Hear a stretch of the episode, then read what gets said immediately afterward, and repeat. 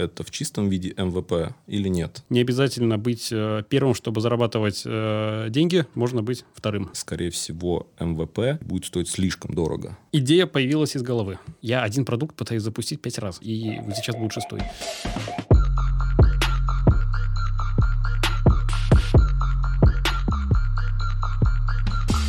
Привет, это «Релиз в пятницу», подкаст от команды Timeweb.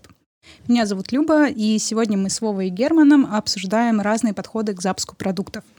Ребята, расскажите, чем вы занимаетесь? Меня зовут Герман, я в компании отвечаю за маркетинг и за запуск некоторых продуктов. Я, Вова, отвечаю за всех продуктологов и за запуски продуктов в том числе. Э, кажется, я собрала идеальную компанию, собственно, чтобы обсуждать эту тему. А, начну с очень простого вопроса о том, как в целом в продуктовых компаниях рождаются идеи для новых продуктов. Смотрите на конкурентов, там ищете новые применения какие-то. Как это происходит? Для компаний, для многих, наверное, в целом становится всегда задачей создавать что-то новое, да, потому что обычно, ну, в нашей ситуации как это возникает? Есть какой-то бизнес, который работает, да, крупный, как в нашем случае это хостинг. А, этот бизнес занимает а, определенную долю рынка, достаточно большую, и после этого, естественно, для него встает вопрос, куда расти дальше, если весь рынок занят, да, и, по сути, а, ну, полностью, полностью, полностью оприходован, если можно так выразиться. Нужно думать, куда двигаться дальше. И этот вопрос сразу возникает, и способы разные, ты все правильно говоришь. Мы где-то смотрим на конкурентов, где-то мы смотрим на своих прямых, где-то на абсолютно другие бизнесы, смотрим на то, что делают просто новые какие-то стартапы, да, потому что в целом бизнес развивается, и а, ищем вообще какие-то идеи на, например, стартап-площадках или на, инвестиционных площадках типа Юкомбинатор, 500 стартапс и так далее. Если вот в общем, то в целом стараемся держать нос по ветру, вообще искать, в принципе, что куда двигается. Ну да, я бы здесь бы добавил, что задача, наверное, как можно сформулировать, зачем искать новые бизнесы, это диверсифицировать бизнес, что произойдет, если, например, хостинг умрет. Угу. Завтра его не будет, и э, после этого ну, должен появиться второй хостинг, собственно говоря. И задача искать бизнесы, э, которые по перспективе могут принести там десятки от десятков миллионов долларов. Ну, то есть открыть ларек шавермы, наверное, это не про то, хоть это и просто, а попытаться поиграть э, на рынке с оборотом там X миллионов долларов, ну, в России или там X миллиардов долларов за рубежом, это то. И подходы, собственно говоря, еще это просто искать потенциальные рынки, на которых такие деньги возможны. А это, собственно говоря, либо через конкурентов. Мы просто ходим и смотрим, кто сколько зарабатывает, потому что люди любят говорить, и они обычно говорят, сколько они зарабатывают. Вот, э, это первое, собственно говоря. Второе, кто кому сколько денег дал, это, наверное, тот же самый TechCrunch, ну или в России это, наверное, Rusbase. И можно предположить, что если кто-то в это вложился, то наверное, они это сделали не просто так, и мы тоже можем на это посмотреть и вложиться. Ну и третье, никто не отменял обычную ну, обычный здравый смысл, если ты видишь, что задачу можно как-то решить, и ты находишь решение, то почему бы тоже бы не рассмотреть это как бизнес? А, слушайте, окажется, что идея наблюдать за прямыми конкурентами, она не особо амбициозная. То есть, э, получается, если ты смотришь на своих прямых конкурентов и пытаешься повторять за ними их продукты, то это же как быть всегда позади.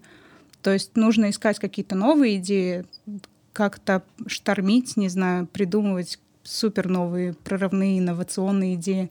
Как вот с этим жить? Тут могу добавить, что деньги не пахнут. И, и с точки зрения стратегии, есть такая стратегия, которая называется стратегия догоняющего. Лидер на рынке э, имеет много денег, факт, э, но он тратит много денег на R&D, ну, то есть research and development, то есть поиск новых ниш, поиск э, того, как можно улучшить продукт и прочее. А есть э, второй, третий игрок, э, у которого нулевые расходы на R&D, и он может копировать бизнес первого. И, собственно говоря, э, да, ты второй, но это приносит деньги, это приносит большую рентабельность. Не обязательно быть э, первым, чтобы зарабатывать э, деньги, можно быть вторым. Там чуть-чуть добавлю Германа. Он говорит о том, что в целом, если э, на рынке есть уже какой-то бизнес, который развился, а рынок уже к нему приучен, и это угу. действительно твое преимущество. И это значит, что если ты сейчас выполняешь стратегию догоняющего и копируешь эту историю, это дает тебе, тем не менее, преимущество в том, что ты можешь уже напридумать придуманном придумать что-то новое, как ни странно. То есть это правда так работает, и ты в какой-то момент можешь просто обойти своих конкурентов. Я сейчас, э, честно, судорожно пытаюсь вспомнить какой-то пример, я его вспомню в течение вечера, наверное, мы к нему вернемся сейчас, может быть, Герман пока я говорю, вспомнит. Вот, но тем не менее, это как раз-таки не самая простая задача, потому что в целом ты можешь ошибиться а, в том, что рынок может быть на самом деле уже полностью этим игроком занят, но и ты а, тогда Ты можешь ничего... играть на косяках, на косяках конкурента, ну, потому что есть зеркальные компании, и одна компания не может решить все потребности, ну, если там это не РЖД, например, монополист. А, вот, и, собственно говоря, можно делать зеркальную компанию. А, главное видеть все минусы и слабые стороны конкурента, ну и, собственно говоря, их закрыть. А, угу. Таким образом, ты а, будешь в некоторых моментах кратно лучше, чем конкурент. Как тогда понять, какую идею реализовать, если их так много? Слушай, ну ты, конечно же, начинаешь э, проверять, э, есть ли боль вообще на рынке, э, угу. которую ты собираешься решать. Ну, типа, твоя услуга всегда закрывает какую-то потребность, а эта потребность, ну, тот, тот бизнес, который ты хочешь сделать. Если это потребность на рынке, это надо проверить, конечно же. И проверяется это ну, разными способами. Мы сегодня, наверное, как раз будем говорить да, об МВП или других вариациях, типа там, продукта, предпродукта Давайте попробуем понять, например, а, на сервисе MyReviews, который мы сейчас а, делаем с Германом, пробуем понять, это все-таки какой подход. Это в чистом виде MVP или нет? Ну, прежде чем мы будем говорить об минусах там или Можно поговорить, подхода. откуда вообще идея родилась? Давай. И откуда появилась идея его брать. А, идея появилась из головы как ни странно. А, ни на кого мы не смотрели и не анализировали. Скорее была история в том, то, что в этом году поисковые системы начали очень активно просить своих клиентов оставлять отзывы. Это Яндекс, это Google, Тугис потянулся туда же, и там всевозможные зоны и прочее. Вот. И это стало проблемой для бизнеса. Э, проблема, потому что в основном люди пишут негатив, и, ну, все, все мы люди, и все бизнесы косячат периодически, и это стало проблемой, потому что появилось большое количество плохих отзывов в интернете, с одной стороны, и с другой стороны, люди начали больше доверять отзывам, потому что э, слишком много информации, наверное, с одной стороны, и все друг друга нахваливают. Отзыв может быть третьим мнением, которое помогает выбирать. Вот, и на этом контексте э, мы попали в ту же самую ситуацию, когда нас местами писали плохо, и э, я увидел боль, собственно говоря. Я, ну, я отнес это как задачу, которую нужно решать. Мы начали добавлять больше объективности в отзывов, просить наших же пользователей оставить о нас отзыв, собственно говоря. Э, ну, это, наверное, самый экологичный способ просить всех, чтобы оставили отзыв, в том числе и плохой. Это наша оценка, за счет которой мы можем улучшить качество работы. Но параллельно решая эту задачу, я понял, что эта задача есть у всех бизнесов, и не в каждом бизнесе есть, например, свой маркетолог или отдел маркетинга. Если это шиномонтажка, я люблю этот пример, то скорее владелец бизнеса и маркетолог, и предприниматель, и вообще все, что необходимо для бизнеса, то ты роли выполняешь.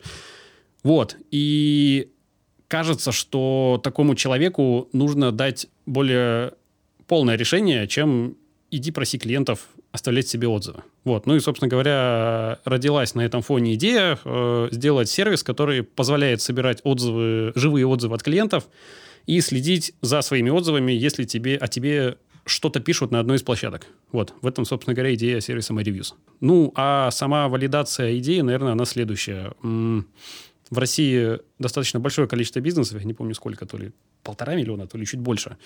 Вот. Ну и большинство из них офлайн бизнес аптеки, шиномонтажки, автосервисы, э, пекарни. И в основном это не сетевые истории. Если уехать за пределы больших городов, то там нет сетей. Вот. И кажется, что всем нужны отзывы. Собственно говоря, это наш максимальный объем рынка. Это первое. Ну, а второе, что есть всегда идеи и мечтания попасть на международный рынок, потому что кажется, что проблема с отзывами, она не является там элементом российского бизнеса или там российской культуры, а глобально что в Африке, что в Америке, что у нас, э, люди оставляют отзывы, а бизнесу нужно иметь инструмент управления этими отзывами, чтобы писали только хорошее, а плохое говорили в личку, и это отрабатывалось клиентом тет-а-тет.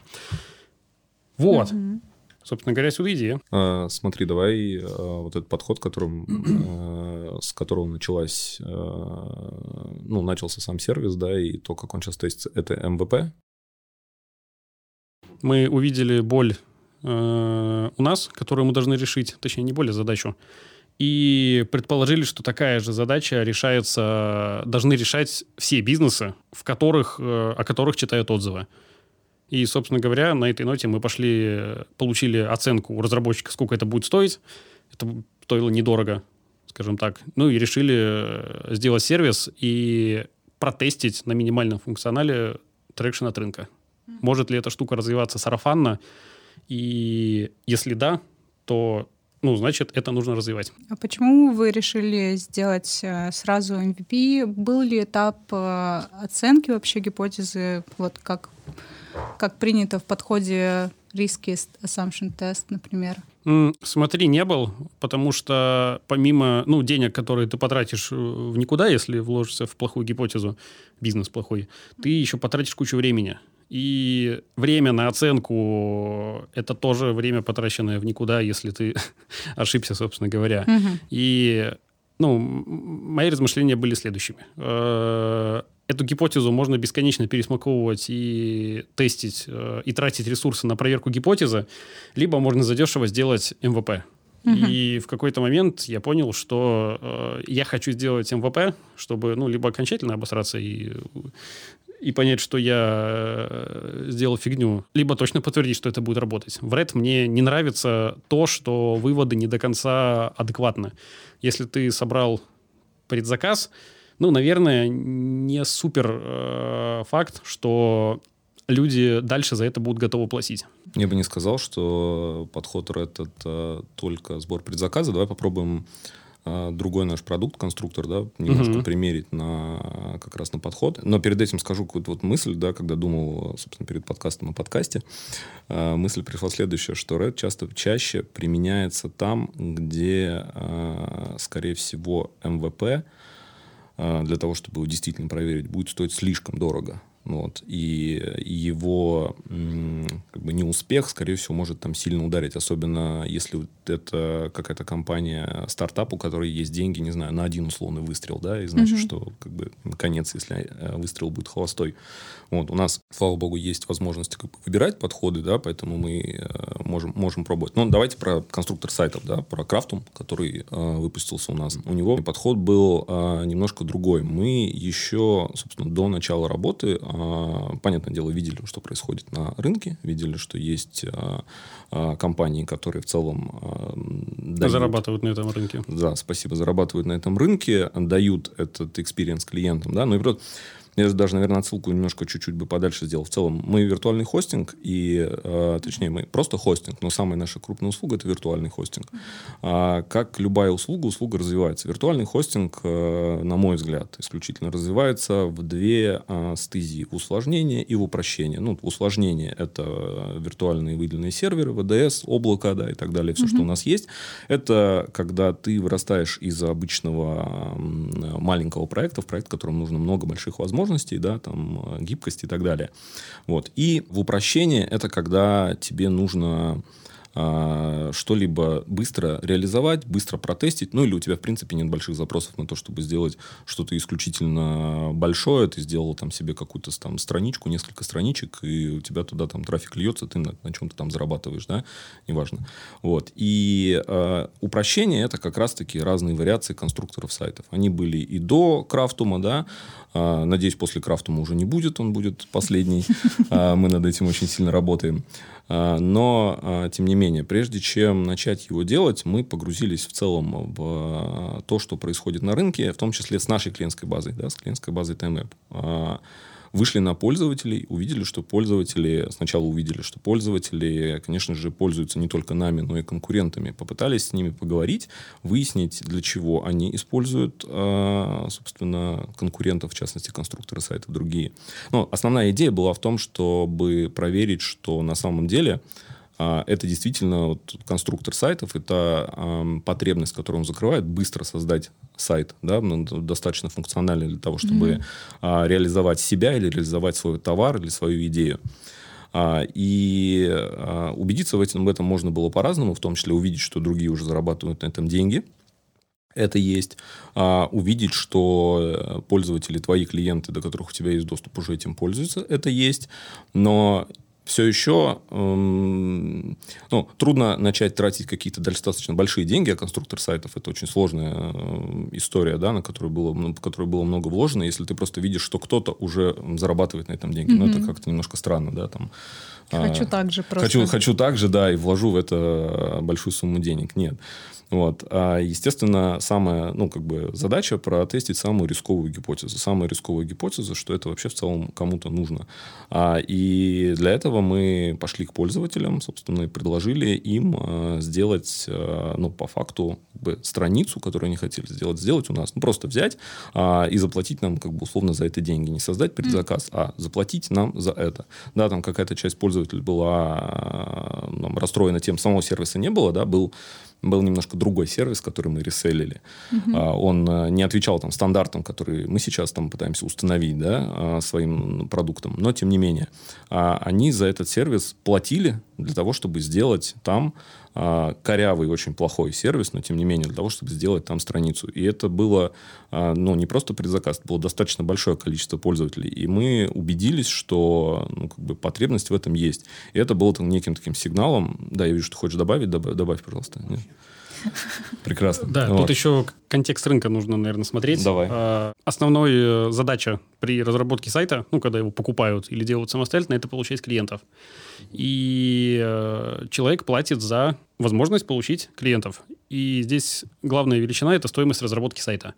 И условно 5 лет назад средняя стоимость разработки сайта была там 50 тысяч рублей пальцем в небо, наверное, от 50, можно сказать так, потому что за ним чтобы сделать сайт, в среднем нужно там 5 человек. Э, программист, э, дизайнер, верстальщик, копирайтер, и менеджер, который всех этих ребят соединит э, в одно и спросит, и переведет с клиентского на дизайнерские и программистские, собственно говоря. Вот, и эти ребята требовали денег. Э, но с приходом конструкторов э, сумма, с одной стороны, опустилась, потому что, например, из некоторых процессов можно убрать программиста, можно убрать зачастую дизайнера, и можно убрать верстальщика. Это самые дорогие профессии. А оставить копирайтера ну и менеджер, как бы тут тоже вопрос, нужен ли менеджерить копирайтера. Вот. Поэтому стоимость разработки сайта, с одной стороны, падала, если мы говорим про конструктор, а с точки зрения стоимости разработки сайта у программистов росла, потому что зарплата программистов растет с каждым годом, за ним, ну и за ней тянутся все другие айтишные специальности, а стоимость конструкторов сайтов не растет. Она там, не знаю, до 200 долларов в год. Это по верхней границе рынка, если оценивать.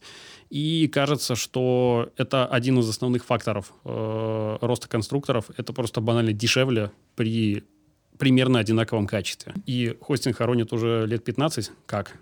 Э, и мне кажется, вот здесь, возможно, хостингу чуть-чуть придется подвинуться, потому что, ну, пришел самый главный фактор — стоимость и деньги, которые все любят считать и не тратить на фигню. И кажется, что сейчас э, количество сайтов, которые будут созданы на конструкторе, прям будет расти. Но э, мы определенный слой э, риска для себя сняли, да, то угу. есть мы увидели, что пользователи готовы платить за этот инструмент. И что важно, они готовы платить за этот инструмент, э, ну, тот, который мы реселили, да, э, при наличии, условно, уже конкурентов на рынке. Это как раз про вот э, там сначала стратегию догоняющего, да, то есть э, рынок есть, рынок угу. растет, рынок готов перебирать инструменты, самое время в этот рынок заходить. Это было для нас определенным сигналом. Вот, поэтому мы да, сделали как бы этот продукт. У меня есть вопрос, а, который касается как раз red подхода. Можно а, очень долго проводить интервью, проводить исследования и закопаться в этом очень надолго. Когда понять, что нужно просто идти уже и разрабатывать? Ну, когда у тебя, наверное, несколько факторов все-таки тебе сигнализируют об одном и том же. Ну, то есть ты общаешься с пользователями и э, практически ну, делаешь решенческое интервью, продаешь свой сервис, mm-hmm. тебе готовы прямо сейчас отдавать деньги. Ты э, делаешь, э, допустим, не знаю, ну, до банального, да, лендос с предзаказами и получаешь там деньги. Ну, то есть, типа, Я вижу по взгляду Герман что-то хочет добавить, прошу прощения. А, ну, короче, это набор факторов на самом деле, и риск э, запутаться, знаешь, уйти в это э, общение с пользователями и с тем, чтобы они тебе говорили, какой же классный у тебя как бы продукт, он действительно есть. И в любом случае в какой-то момент у нас был в одной из итераций работы над конструктором, точнее, над сегментом а, внутри конструктора. Это дизайнеры, да, которые могут работать с, а, собственно, с дизайн-блоком. Это когда ты а, не из блоков собираешь сайт, а mm-hmm. у тебя уже да, отдель, отдельное поле, где ты просто то, что ты нарисовал, допустим, в фигме, да, там размещаешь. У нас а, был такой момент, когда мы приходили, нас покупали эмоционально, нас покупали ну, физически, но как бы была одна, была одна преграда, где вот уже этот э, подход RED, естественно, не проходит. Ребята говорят, дайте попробовать делать, потому что угу. а, дизайнеры, а, которые делают сайты, особенно делают на заказ, для них важный инструмент, который а, работает четко, быстро, потому что у него самое, ну, его заработок напрямую зависит от того, сколько сайтов он сделал. Если инструмент глючный, плохой, работает плохо, не позволяет ему достаточно, э, в достаточном скорости и качестве делать сайт, естественно, он его использовать не будет. Поэтому тут есть преграда, да, в какой-то момент ну, нельзя бесконечно проверять. Тебе, ну, нам пришлось идти делать, естественно, как бы МВП, делать продукт, давать им а, проверять, и ну, им понравилось, естественно, там был фидбэк. Ну, короче, угу. все хорошо, мы двигаемся в правильном направлении сейчас.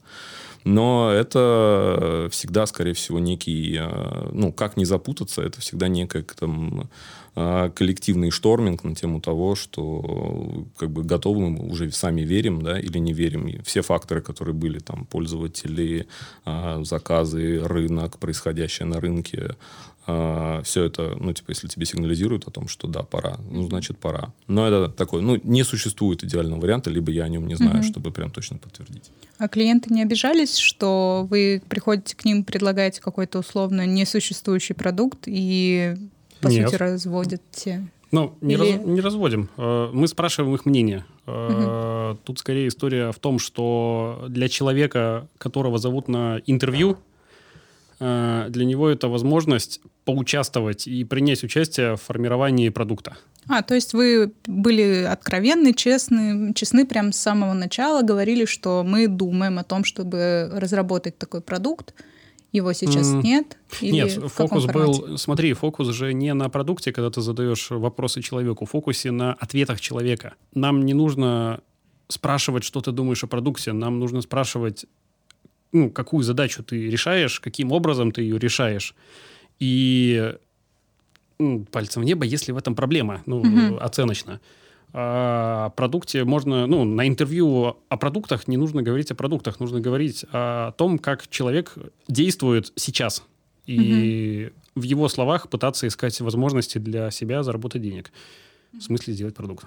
Ну вот это получается, это касается а, проблемных интервью, а, угу. Если мы, например, делаем лендинги какие-то, где мы собираем просто контакты людей, обещаем условно решение их боли, а, а при этом продукта нет. Вопрос подхода. Ты, ну, ты все верно говоришь. Такие У нас есть прикольный кейс. Извини, что перебиваю. Но мне кажется, его невозможно не рассказать.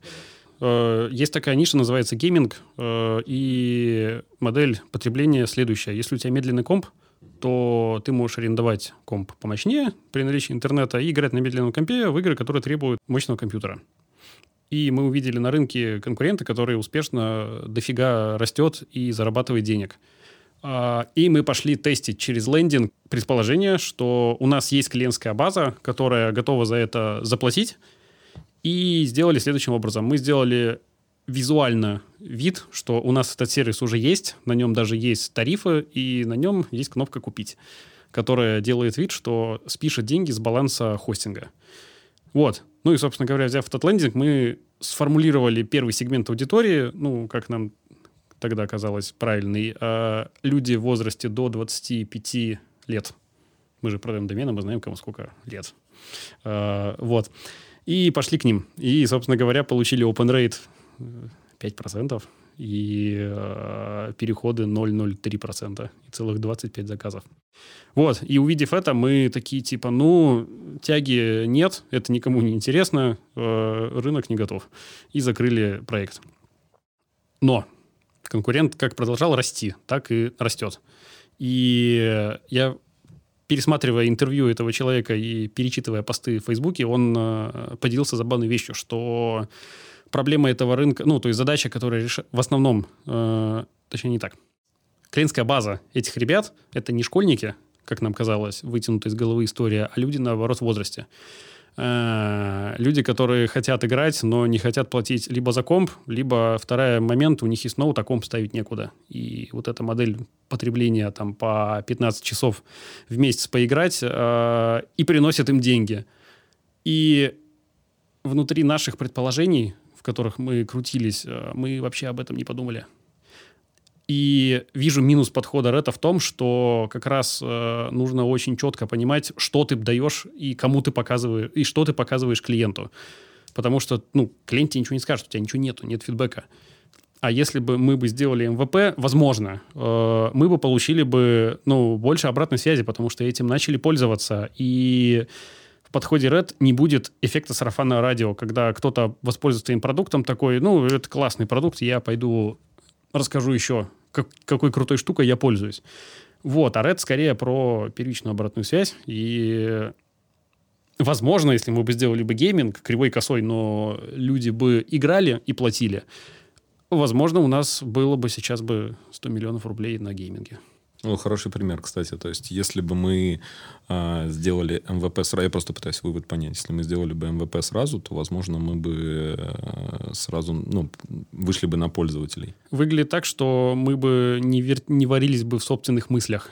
А когда пользователи бы увидели финальный продукт, они бы сами бы решили, нужен он им или нет. И тогда бы, возможно, мы бы увидели бы другую аудиторию, которая к нам приходит. И, кстати, еще один пример приведу, MyReviews. Э, у нас Подожди, была... Можно я все-таки попробую э, что-то ответить? Я не вижу, на самом деле, противоречия в том, что ты говоришь, потому что мы и в э, условно в соединении двух этих подходов, потому что изначально проблема этого теста была в том, что мы э, не правильно поняли и нашли аудиторию. Если бы мы до этой аудитории дошли бы для того, чтобы поговорить с ними, или даже, не знаю, есть такой способ просто приходить и продавать, ну, ну не, пока что не конкурент, у нас просто есть идея стать конкурентом, прийти продавать аналогичный сервис той аудитории, доступ до которой у тебя есть. Если бы мы ее правильно определили, либо на нее дошли, то э, вполне возможно, мы бы даже ландос не делали, потому что и не тратили на него время, потому Может что... Быть. Да, потому что мы нашли не то. Ну, ты сейчас сам сказал, нашли не тех э, людей, неправильно определили. Это правильно. Ну, все так. Получается правильно, что при проверке гипотезы в рад-подходе важно не ограничивать аудиторию, а может быть пульнуть так э, по широкой аудитории и посмотреть, какая аудитория откликнется, и потом уже, может быть, с ней пойти точечно общаться. Почему она откликнулась, mm, что она ищет? Да, это еще одна противоречивая штука в моей голове. Сегментация. Когда у тебя есть э, люди, которые там решают какую-то задачу путем траты денег э, на какой-то продукт, э, а ты хочешь зайти под конкретный сегмент, э, очень просто ошибиться и выйти, ну, и получить инфу о том, что конкретно этому сегменту продукт не интересен. Это с одной стороны, а с другой стороны можно выйти вообще на весь рынок, не думая о сегментации, а думая о том, какую задачу решает продукт. И посмотреть, какой сегмент тебе дает наибольшую тягу и на нем сфокусироваться. Ну, то есть тем самым идти не от э, частного к общему, ну, то есть фокусироваться на одном сегменте, а потом захватывать рядом сегменты, а скорее от общего к частному, когда ты фокусируешься на всем и выбираешь то, что работает. Ну, то есть некий метод перебора, как э, в рекламе ты делаешь 100 объявлений, тратишь 100 тысяч, находишь два объявления, которые реально конвертят, масштабируешь их и возвращаешь обратно 100 тысяч, которые ты потратил на тест. Ну и дальше, собственно говоря, с хорошим объявлением идешь. И... Да, или выходишь на Product Hunt просто и смотришь, кто, кто тебе вообще, кто на тебя откликается. А, и тут хочется, я сам хотел задать вопрос, э, как выбрать, и, кажется, сам на него отвечу, что никак. Вообще, по-хорошему бы потестить оба подхода, когда вы пытаетесь что-то сделать, потому что, как обычно, тут нет одного идеального решения, часто все индивидуально. Вот, но, может быть, быть, у Германа есть мнение на тему того, как выбрать. Главное, это вера в продукт. Вера в то, что ты делаешь. Если ты убежден, что это надо делать, то, блин, come on, ты потерял э, время с RAT ом, пошел в MVP, потерял время с MVP, пошел еще раз делать по RAT у. Ну, то есть, если очень веришь в идею, то скорее вопрос, э, сколько у тебя ресурсов и сколько у тебя времени. Ну, типа, я один продукт пытаюсь запустить пять раз, э, и вот сейчас будет шестой. Э, и меня не останавливают никакие реты и МВП. Слушай, ну а хорошо ли это на самом деле? Это опять Как же ты... плохо это не ты звучит. как- да. Ты очень веришь в этот продукт. Да. ты это, ну, как кейс, пример, да, на самом деле рынок сигнализирует о том, что продукт, ну, я не знаю, можно говорить про продукт, про, это, про который мы говорим? нет? VPN? VPN, Да, да, можно. всё, теперь можно. Это как пример, э, собственно, того, что все сигнализирует о том, что нужно делать продукт, и э, мы по какой-то причине его не запускаем. Да, когда ты видишь, что зарабатывают все, у тебя был уже успех запуска МВП просто из костылей, э, которые покупали китайцы э, в большом количестве. И да, начинаются куча проблем, по которым VPN не выходит, скорее организационных. Так вот, э, подход Red как раз в том, что перед тем, как мы начали делать VPN, от рынка реально поступило огромное количество сигналов, что делать нужно. Ну, там, VPN делается не для России, да, это важно. Ну, типа в России, Он в России запрещен. в России VPN. делать и так нельзя, поэтому продавать э, мы его будем не в России э, и в целом никак не И связано. Тут можно, наверное, рассказать про подход, Давай. ну, чтобы все понимали, как это можно использовать у себя. Какой был подход VPN? Мы посмотрели, что у нашего конкурента есть трафик с одного китайского сайта. И я туда зашел, воспользовался переводчиком и написал, чуваки, а нафиг вы продаете их, когда есть мы? Давайте вы тоже напишите про нас. Это был просто блог. И э, про нас написали, и нас начали пользоваться. И, собственно говоря, случился сарафанный эффект, когда тебе, чтобы привлечь 10 пользователей, не надо привлекать 10 пользователей. Ты привлекаешь одного, а один привлекает остальные 9. И, кажется, в этот момент начинается бизнес, когда э, у тебя небольшие затраты на рекламу, но при этом у тебя много клиентов. Нам тогда казалось так. Ну что ж, я думаю, что мы очень много обсудили, как раз э, выявили много разных важных факторов, которые стоит учитывать при выборе подхода. А, Я припоминаю факторы. Выбор подхода MVP или RAD зависит от того, насколько вы, насколько делать MVP дорого или недорого. Мгм. Возможно, проще будет запустить уже какой-то минимальный продукт и посмотреть, будет ли аудитория на него. Ам, Также это зависит от рынка. То есть нужно смотреть на рынок, что сейчас там происходит. Может быть, стоит пойти пообщаться с клиентами. А, Не стоит ограничивать, если вы идете тестировать гипотезу на людях до MVP, не стоит ограничивать аудиторию, не стоит сегментировать ее, посмотреть в широкую.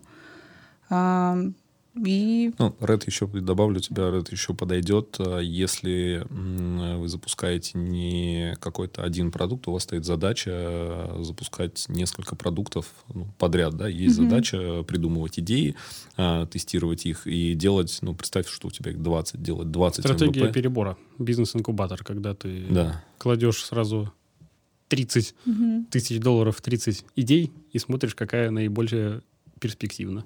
Да. Ну и если у тебя 20 идей, часто э, Red экономит тебе деньги.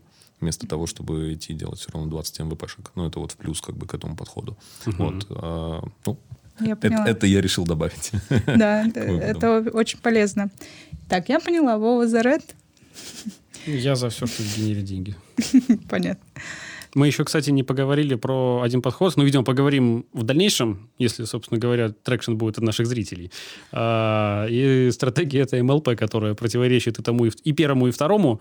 А, Об этом, видимо, поговорим в следующих выпусках. Обязательно. Ставьте лайки, комментируйте, ставьте звездочки нам. А, Увидимся в следующих выпусках. Пока. Пока. Пока.